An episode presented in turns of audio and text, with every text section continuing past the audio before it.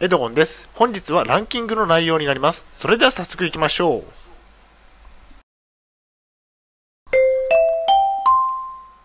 はい、H キャップチャンネルにようこそ。本日の内容ですが、精神病院週に1回の外出行き先ランキングトップ5ということでお送りしたいと思います。え前提条件がありまして、統合失調症を患っています。えっと、精神病院に3年間入院をしていました。東京都のグループホームに現在は入居中となっております。主観的なランキングです。大変申し訳ないのですが、ポッドキャストの方は写真が見れないのでご了承ください。では、まずは、えー精神病院週に1回の外出、行き先第5位ですね、発表したいと思います。え1回の外出、行き先の第5位は、えっ、と、コンビニですね。障害年金を出金するため、コンビニ ATM を利用していました。なので、ま、月に1回、2回くらいですかね。それくらいでコンビニには行っていました。どんな商品が売られているかも調べました。まあ、えっ、と、入院中だったので、退院後に、えーコンビニでどんなものを買買って食べようかなということを考えながらコンビニを回っていました。来店ポイントの獲得ですね。えーっと、まあ、ローソンでよくあったんですが、来店ポイントを獲得できていました。アプリで使ってですね。コンビニはそれほど使用頻度は高くなかったですが、週に1回の貴重な外出だったため、いつかはコンビニに自由に行けるようになるといいなと思っていましたということですね。まあ、現在は無事に退院できてグループホームで生活できているので、コンビニには自由に行くことができていますね。まあ、ただ、そんなに行く頻度は高くはないですね。では第4位を発表したいと思います。えー精神病院週に1回の外出行き先の第5位ですね。ネットカフェですね。ネットカフェはたまに利用していました。パソコンでブログの作業をするときに利用をしていました。まあ、えっ、と、病院の中ではスマホがいじれるんですが、スマホだけでは、えっ、と、実現できないような作業をするときに、えーネットカフェのパソコンを使っていました。ドリンクバーとソフトクリームを楽しみました。えブログでパソコンじゃないとできない作業をしにネットカフェに行っていましたということですね。うんと、退院間近な時ですね、メインは。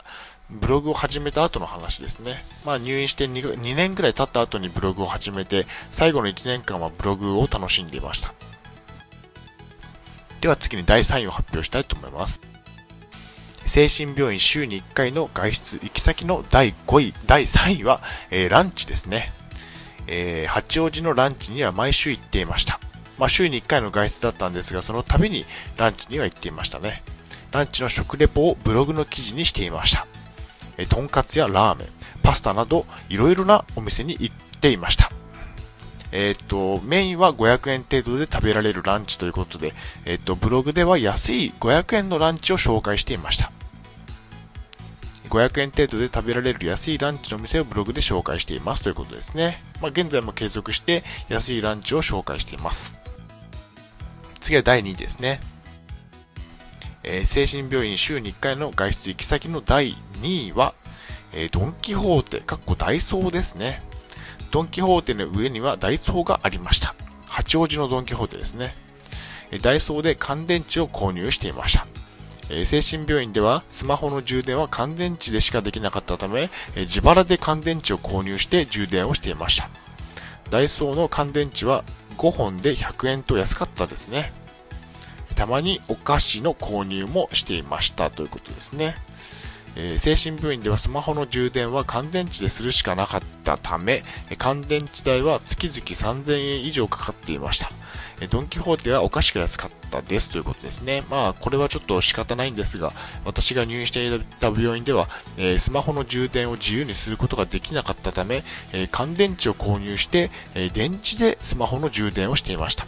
なので月々3000円以上も電池代にかかっていたということで結構痛い出費でしたね。まあ、えっ、と、ドンキホーテにはたまにしか行かなかったですが、まあ、たまにお菓子を買ったりすることもあったということですね。では、第1位を発表したいと思います。精神病院週に1回の外出行き先の第1位は、えバーミヤンですね。えバーミヤンに毎週4時間くらい滞在していました。ドリンクバーを楽しみました。えーと、充電と Wi-Fi 環境もありました。ブログ記事を1記事執筆をしていました。食事はフライドポテトなど安いメニューを購入して買って食べていました。バーミヤンには外出の旅に行っていました。ブログを1記事毎週仕上げていましたということですね。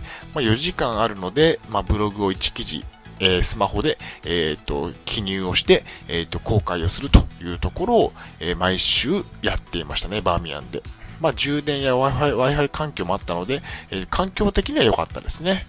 あとは安いメニューがあったので、お会計はだいたい毎回300円とか400円くらいで済んでいました。まあ1位はバーミヤンということで、まあ八王子のバーミヤンですね。よく行っていましたね。では、今日の行動プランに入っていきたいと思います。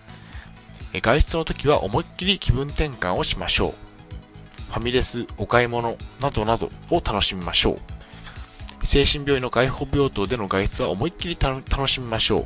私の入院していた病院では週に1回のみの外出だったため、とても貴重でしたということですね。まあ、現在、精神病院に入院されている方は、えっ、ー、と、外出を思いっきり楽しみましょうということですね。まあ、特に開放病棟にいられる方は、外出はできると思いますので、えっ、ー、と、いろいろなところに行ってみるのをお勧めします。